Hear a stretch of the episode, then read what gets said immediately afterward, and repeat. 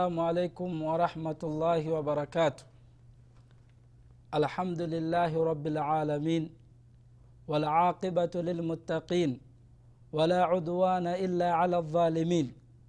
والصلاة والسلام على أشرف الأنبياء والمرسلين نبينا محمد وعلى آله وصحابته أجمعين.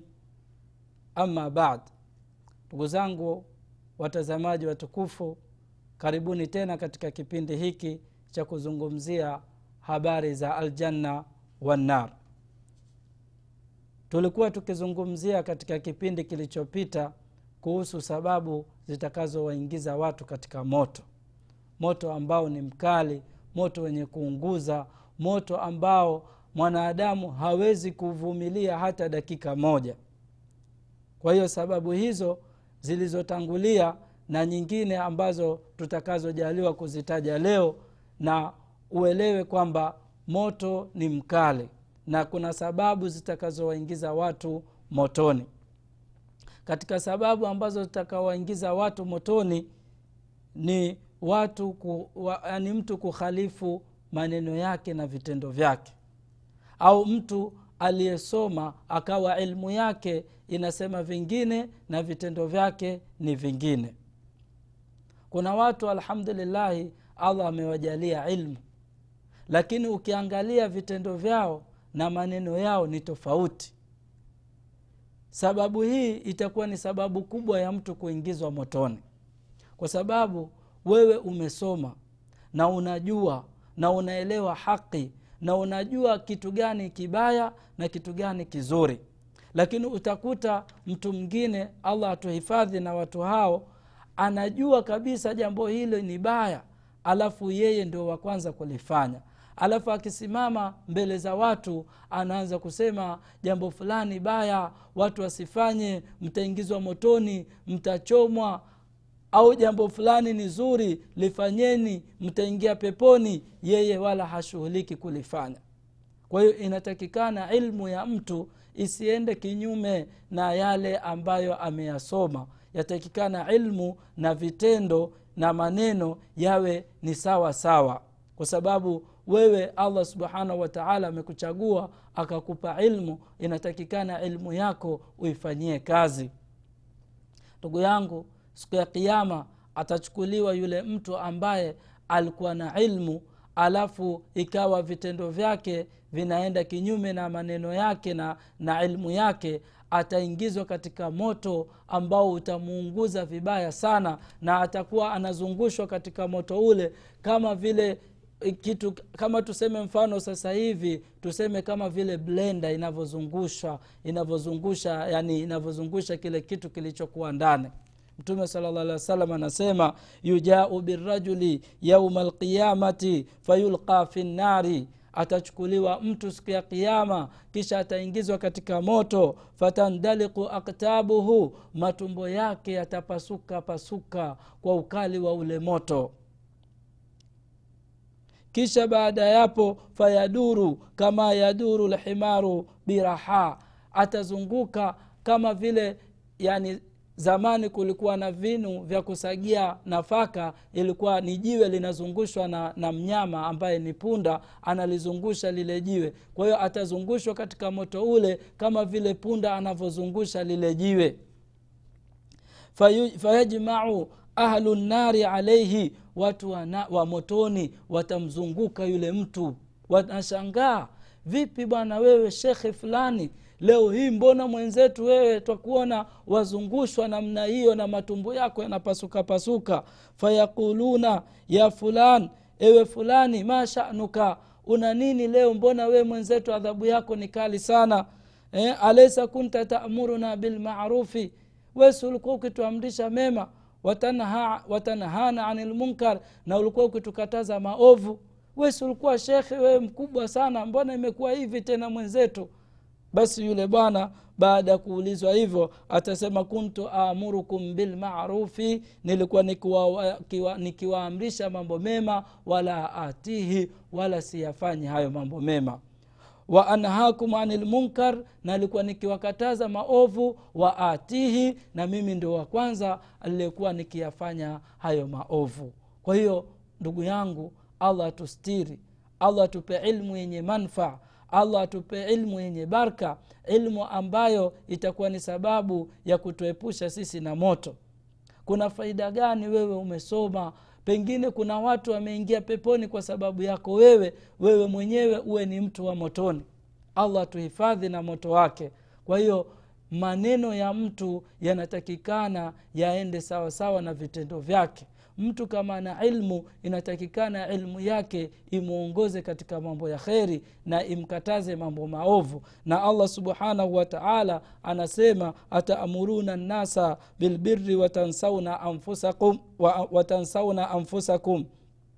Nyinyi mnaamrisha watu mema na mnasahau nafsi zenu wa antum tatuluna lkitaba afala taqilun na nyinyi ndio mnayosoma hiki kitabu nyinyi ndo mliokuwa na elimu mnaamrisha watu mema alafu nyinyi mnaacha kuzikumbusha nafsi zenu mnazisahau nafsi zenu kwa hiyo inatakikana ndugu yangu tujue kwamba ku, ku, kulingania watu au kuwaambia watu mawaidha basi yatakikana na sisi tuwe ni wa kwanza kufuata yale ambayo tunayoyazungumza katika mambo mengine ambayo yatamwingiza mtu motoni ndugu yangu mtazamaji ni kuua. Kuua nafsi ambayo haina makosa. Kuiua nafsi kwa kuidhulumu ni jambo ambalo litamwingiza mtu motoni kwa sababu allah subhanahu wataala amekataza watu kuuana wenyewe kwa wenyewe. Ila kwa haki kwa sababu kuna watu makosa yao yanafikia mpaka wao wapewe hukmu ya kuuawa kwa sababu wamefikia kiwango wao hawawezi kuishi tena hapa duniani. Ni haki wao wauawe na ndio maana ukakuta katika sheria yetu ya kiislamu imeweka kuna makosa mtu akiyafanya anatakiwa auawe. Kwa sababu huyu mtu akizidi kuishi hapa duniani atazidi kuleta ufisadi au itakuwa ni fitna baina ya watu kugombana wenyewe kwa wenyewe. Ni kama mfano mtu amemuua mwenzake alafu yeye akawa hana yani bila ya sababu yoyote basi mtu huyu sheria ya kiislamu anatakiwa achukuliwe kisasi na kisasi chake ni kuuliwa. Kwa hiyo kuua kunakozungumzwa hapa ni kule kuua bila ya sababu. Na kuna watu leo hii wanawaua wenzao bila ya sababu yoyote. Mtu anakuja anaua ana, ana, ana, kijiji kizima au hata ukatoa nafsi moja tu ya mtu. Nafsi moja acha nafsi ya mtu hata mnyama ukamfanyia dhulma ukamuua kwa njia ambayo sio ya kihalali basi itakuwa ni sababu yako wewe kwenda motoni. Kama alivyosema mtume sala llah amemwona mwanamke motoni kwa sababu ya paka amemfungia katika chumba mpaka akafa hakumpa chakula mpaka yule paka akafa wala hakumwachia atafute chakula mwenyewe ikawa ni sababu ya yule mwanamke kuingia katika moto wa jahannam kwa hiyo kuua ni kosa kubwa sana. Na allah ameahidi kwa wale watu watakaoua nafsi bila ya sababu yoyote kwamba atawaingiza katika moto wake. Kwa hiyo katika sababu za za kuingia motoni ni kuua. Jamani kuua ni makosa. Kuua nafsi ni makosa. Watu watahadhari sana. Isije ikawa wewe ni sababu na wewe ikawa inatumika ukawa wewe unaua wenzako bila ya sababu kuna watu wanaua kwa njia ambazo watu hawazielewi. Yaani anaona labda yeye ni njia salama lakini hakuna kuua kwa salama. Watu wanatoa mimba. Mtu kiumbe kimeshakamilika yaani kiumbe kishatiwa roho wewe unaenda kukitoa basi ujue wewe ni muuaji na mtu mwenye kuua ataingizwa motoni. Ikiwa mtu hakutubia na akafa na kosa hilo basi allah subhanahu wataala ataenda kumwadhibu lakini kama mtu atatubia na akaacha mambo ya uuaji akaacha mambo ya kutoa nafsi za wenzake basi allah subhanahu wataala atamsamehe. Lakini kama atakufa na tabia hiyo basi ajue zile nafsi alizozitoa kwa njia ambayo si halali allah subhanahu wataala itakuwa ni sababu ya kwenda kumwadhibu yeye siku ya kiama katika mambo yatakayomwingiza mtu motoni ni kukosa haya ni kutokuwa na aibu. Kwa sababu haya ni kitu kikubwa sana.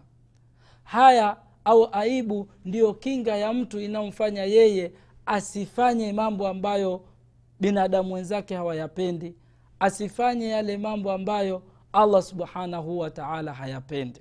Na haya ziko aina mbili haya ya kumwona allah subhanahu wataala na haya ya kuwaona wenzako binadamu wenzio waone haya. Lakini ikiwa mtu amevuliwa katika uso wake hana aibu hana haya basi ujue hii ni sifa ya watu wa motoni.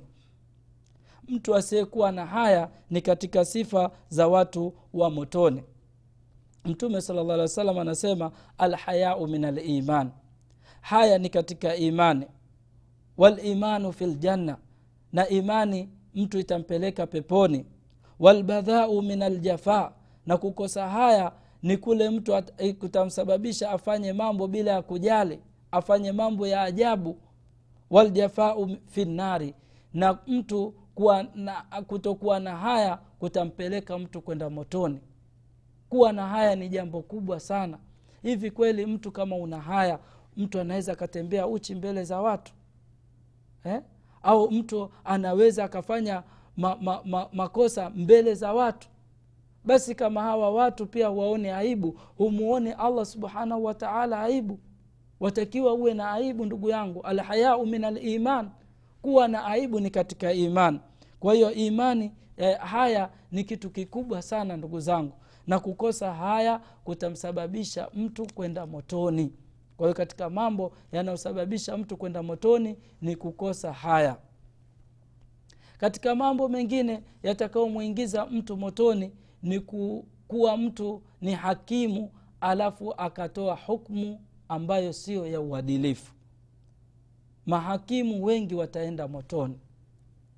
Mtume sala llah alih wa sallam ametoa mfano akasema mahakimu wako aina tatu.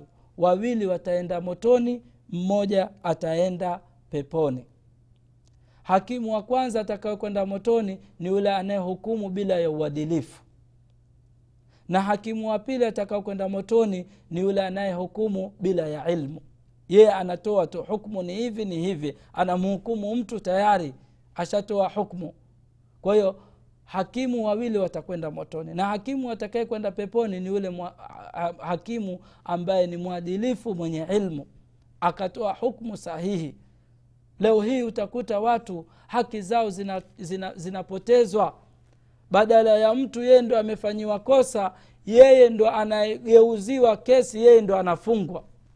Kwa hiyo mahakimu kama mtu mwenz, m, m, mtazamaji kama umejaliwa wewe ni hakimu. Na hakimu sio lazima awe ni hakimu kwenye mahakama peke yake au hata kama ni hakimu baina ya wenzako ni hakimu baina ya watoto wako ni hakimu baina ya ndugu zako basi uwe ni hakimu mwadilifu. Kazi hii ya uhakimu itawatia watu wengi motoni. Watu wengi wataingia motoni kwa sababu ya kutoa hukmu bila ya uadilifu. Ndugu zangu watazamaji hii ni, e, dhulma ni kitu kibaya sana. Dhulma ni kitu kibaya sana. Na hakimu aelewe wakati anatoa hukmu yake basi ajue pale allah subhanahu wa taala ni shahidi. Na ndio maana mtume sala llah alih salam alikuwa akiwaambia masahaba mimi natoa hukmu kutokana na yale maneno yenu mnayozungumza ikiwa mtu amepewa ujanja wa kuzungumza akamshinda mwenzake wakati mwenzake ndo mwenye haki na mimi nikampa yeye haki ambayo sio yake basi ajue nimemgaia kipande cha motoni mtu yoyote akajiona yeye ni mjanja wa kuzungumza na kuna watu kweli wana ujanja wa kuzungumza wa kupinduapindua maneno. Anaweza akamzunguka mtu mpaka akenda akaichukua haki sio yake.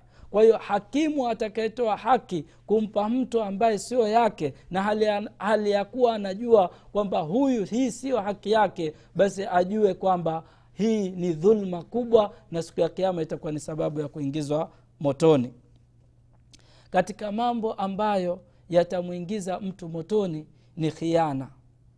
Ndugu zangu khiana ni kitu kibaya sana.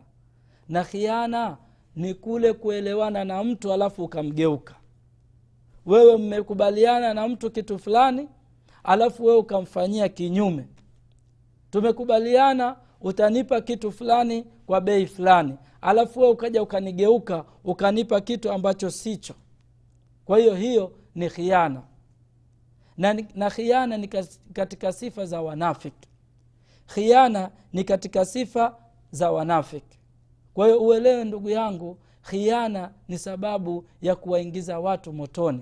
Unapopatana na mwenzako kuwa mkweli kuwa mwaminifu usije ukabadilisha. Hata kama itakuwa ni madhara kwako wewe kwa sababu mshakubaliana usije ukageuka mpaka muridhiane wote wawili au pande zote mbili kama mimi bwana naomba unikubalie nibadilishe jambo fulani katika makubaliano yetu. Lakini ikiwa hajakubali mmoja katika upande mwingine basi wewe utakiwa ufuate yale makubaliano yenu mliowekewa. Na khiana ziko aina nyingi kuna khiana mtu akamfanyia rafiki yake kuna khiana ya mke na mume mwanamke anamfanyia khiana mke mumewe na mume akamfanyia khiana mkewe. Yaani khiana ziko nyingi. Saa nyingine hata mzazi anaweza akamfanyia khiana mtoto wake na inawezekana mtoto akamfanyia khiana mzazi wake. Kwa hiyo khiana ni katika sifa za watu wa motoni kwa sababu khiana ni katika unafiki mtume salllah alih wa sallam anasema ayatul, ayatul munafiki thalatha. Alama za watu wanafiki ni tatu. Idha hadatha kadhaba. Akizungumza maneno yake ni ya uongo. Wa idha waada akhlafa. Na akitoa ahadi haitimizi. Waidha tumina waidha tumina khana. Na anapoaminiwa anafanya uaminifu anafanya khiana. Anamfanyia mtu khiana na jambo hili ndo limetufanya sisi turudi nyuma sana. We umepewa amana na mtu au umekabidhiwa duka na mtu mwenzako anakukabidhi ndugu yangu kaa hapa tutafute maisha tutafute riski wewe unamgeuka pesa wewe wajenga nyumba zako huko yeye hajui. Akija siku hiyo akuta duka hakuna hakuna pesa. Ukiulizwa oh, mi sijui zimekwenda wapi. Kumbe wewe unajua pesa umezipeleka wapi. Kwa hiyo hii ndo inaitwa khiana na khiana ni katika sifa za unafiki. Na allah subhanahu wataala atu, atuepushe na sifa za kinafiki. Kwa hiyo hizi zote ni sababu zitakazomwingiza mtu motoni. Tunamwomba allah subhanahu wataala atuepushe na sifa hizi za watu wa motoni. Ndugu yangu katika sifa nyingine za watu wa motoni ni kuomboleza juu ya maiti. Kuomboleza kumwombolezea maiti. Kuomboleza ni kufru. Na kuna watu wanaleta kufru katika wanapopatwa na msiba wanazungumza maneno ya kikafiri kabisa. Yaani wanamtoa mungu kasoro. Kama vile mungu amewadhulumu. Utaona kama vile mtu ameonewa kumbe ni kadari ya allah subhanahu wa taala. Utamkuta mtu analia anapopatwa na msiba labda baba yake au mama yake au mumewe o mungu kwa nini umeniumbua? Huyu mtu wangu wa karibu simba wangu huyu eh, ntaangaliwa na nani mimi leo? Kwa nini usinichukue mimi kabla yake yeye? Maneno haya ni ya kufuru na hii ni sababu ya mtu kuingizwa motoni. Unapopata msiba ndugu yangu watakiwa umshukuru allah ufanye subra ulete istirjaa useme inna lillahi wa inna ilaihi rajiun. Yaani sisi sote ni waja wa allah na sote tutarudi kwake. Hakuna atakayebaki hapa. Hakuna mtu aliyoandikiwa ataishi milele. Kwa hiyo ikiwa wewe umepatwa na msiba huu basi shukuru kwa mungu kwa sababu allah yeye ndo amemuumba huyo na yeye ndo amemchukua. Yeye ndo anaelewa zaidi umuhimu wake wa kubaki hapa duniani au wa kumchukua kwa hiyo ku, ku, kuomboleza ndugu yangu ni sababu za watu kuingia motoni.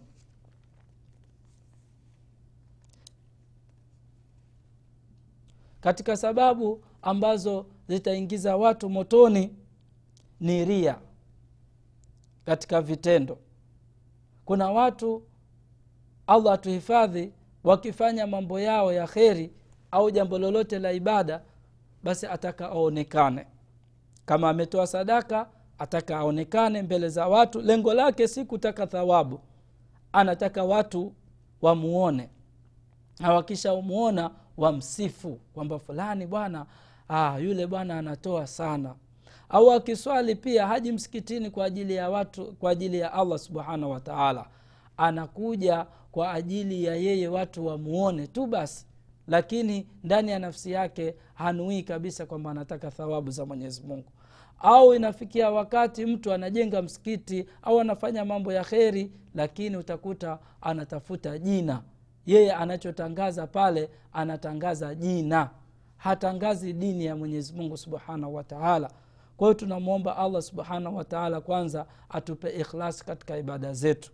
Kwa sababu ikhlasi ni kitu muhimu sana katika ibada kinyume cha ikhlasi ndo unakuja mtu anato, anatokea katika mambo haya ya ria na ria pia ujue kwamba ni shirki ni katika shirki ambazo zinafuta amali ya mtu. Mtu yoyote atakayefanya jambo kwa ajili ya ria kwanza allah subhanahu wataala hamlipi kitu. Ujue kwamba umepoteza mali yako umepoteza wakati wako umepoteza nafsi yako na siku ya kiama wale watu waria wataenda kutumbukizwa katika moto.